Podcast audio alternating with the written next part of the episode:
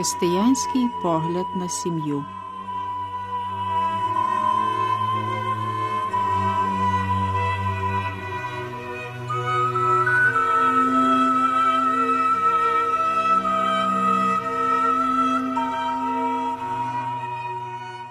Людина не живе на світі сама.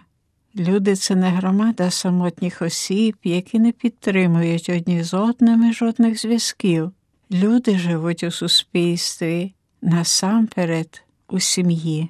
Людина приходить на світ у родинному колі та в ньому виховується, коли стає зрілою, засновує власну нову сім'ю, в ній і здебільшого для неї живе.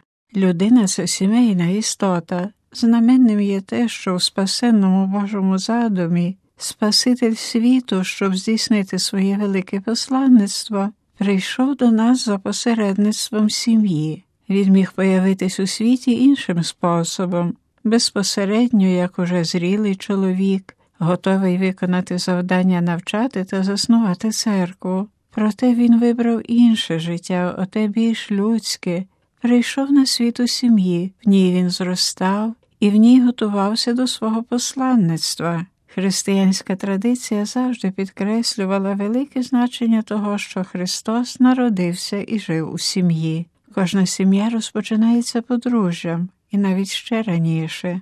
Молода особа, досягши своєї зрілості, в певному моменті свого життя спостерігає, що недобре чоловікові бути самому, що існує якась особа іншої статі, дорожча їй від будь-якої іншої, та що було б чудово разом крокувати в житті. Так ото доходить до подружжя і заснування окремої родини. Недобре чоловікові бути самому. Ці слова, повні глибокої мудрости, записано на перших сторінках книги буття, першої книги Старого Завіту. В цих словах зібрано сутність людської родини.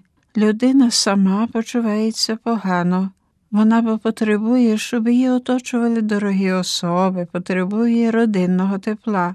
Сама вона почувається погано, бо ж їй потрібно тієї єдиної особи, яка б віддала їй своє серце, яка її зрозуміє та полюбить, як вона її полюбила. Людина потребує цієї особи, бо стануть вони взаємною підтримкою одне для одного разом і завжди з нею будуть іти крізь усе своє життя. Подружжя, це питання надзвичайної ваги, це життєве питання, бо йдеться тут про все життя якоїсь Анни та Івана, про їхнє спільне життя, про життя успішне або неуспішне, але воно повинно бути успішним. Це ж бо гріх марнувати життя задля причини помилок, поквапних рішень, невідповідної поведінки. Одружитись це тільки початок, початок спільного життя і початок сім'ї. Сім'я починає розвиватись разом із подружжям, із зачаттям першої дитини.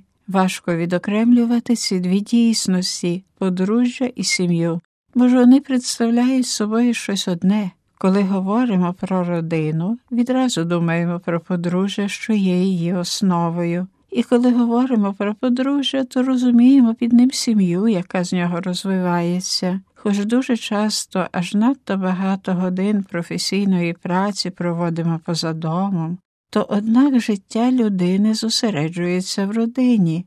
З неї вона виходить і до неї повертається, становить її невід'ємну частину. Кожен із нас, за малими винятками, живе в сім'ї. Чим більше років минає, тим більше зростає усвідомлення важливості сімейних справ, того, чим є родина і які люди з неї виходять. Сьогоднішній сучасний індустріалізований та глобалізований світ заполонило знецінювання сім'ї та родинного життя, і чимало з нас робить таку ж помилку. Отже, або занехують сімейні справи, або ж віддаються заробіткам такою мірою, що втрачають зв'язок з найближчими особами, з чоловіком чи жінкою і дітьми, а коли опам'ятаються, то буває запізно. Сім'я вже зруйнована, діти стали егоїстами або злочинцями, Подружня пара втратила оточення, в якому би відчувала любов, отого дуже потрібного їм родинного середовища, і тоді з гіркістю стверджують те, що повинні були би знати і раніше. Якщо вглянутись у дальшу мету, то їхні сімейні справи мали насправді найбільшу життєву важливість, тому потрібно завчасу, можливо, якнайшвидше зробити таке особисте відкриття. Може, й нам усім стануть у пригоді ці міркування. Може бути, що подружжя і сім'я, якщо кинемо на них світло з кута богословського бачення, допоможуть нам прийняти певне рішення стосовно відповідного спрямування особистих справ, чи то перед подружжям, а чи у самій сім'ї. Нашу розмову про християнський погляд на сім'ю доповнюємо документами католицької церкви, починаючи від Другого Ватиканського собору, який у Конституції радість і надія про церкву в сучасному світі присвятив цілий розділ темі сім'ї. Уривки з цього документу уже прозвучали в наших попередніх передачах. У розділі Підтримка належної гідності шлюбу та сім'ї читаємо наступне. Христос Господь щедро благословив багатогранну любов подружньої пари, яка виникла з божественного джерела любові і була створена за образом його єднання з церквою. Бо як колись Господь Бог вийшов на зустріч своєму народові із заповітом любові і вірності, так тепер Христос, Спаситель людини і наречений церкви, виходить на зустріч християнському подружжю через таїнство подружжя і залишається з ними, як і раніше, для того, щоби, подібно до того, як він полюбив церкву і видав себе за неї, так і подружжя у взаємній відданості і постійній вірності любили один одного. Справжня подружня любов включається в Божу любов і спрямовується і збагачується спокутною міцю Христа і спасенною дією церкви, щоб успішно вести подружжя до Бога, підтримувати і підбадьорювати Його у піднесеному завданні батька і матері.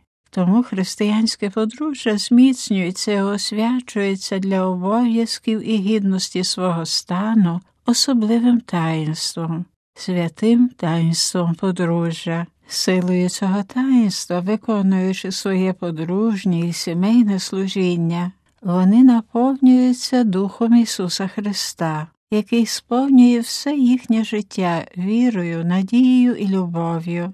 Вони дедалі більше наближаються до свого особистого вдосконалення та взаємного освячення, а тим самим до поклоніння Господеві. Тому діти, а також і всі, що перебувають у сімейному колі, легше знайдуть шлях до людяності, спасіння і святості, коли перед ними буде приклад самих батьків і сімейна молитва, а подружня пара, прикрашена гідністю і обов'язками батьківства і материнства, буде старанно виконувати обов'язок виховання, особливо релігійного, який покладений насамперед на них.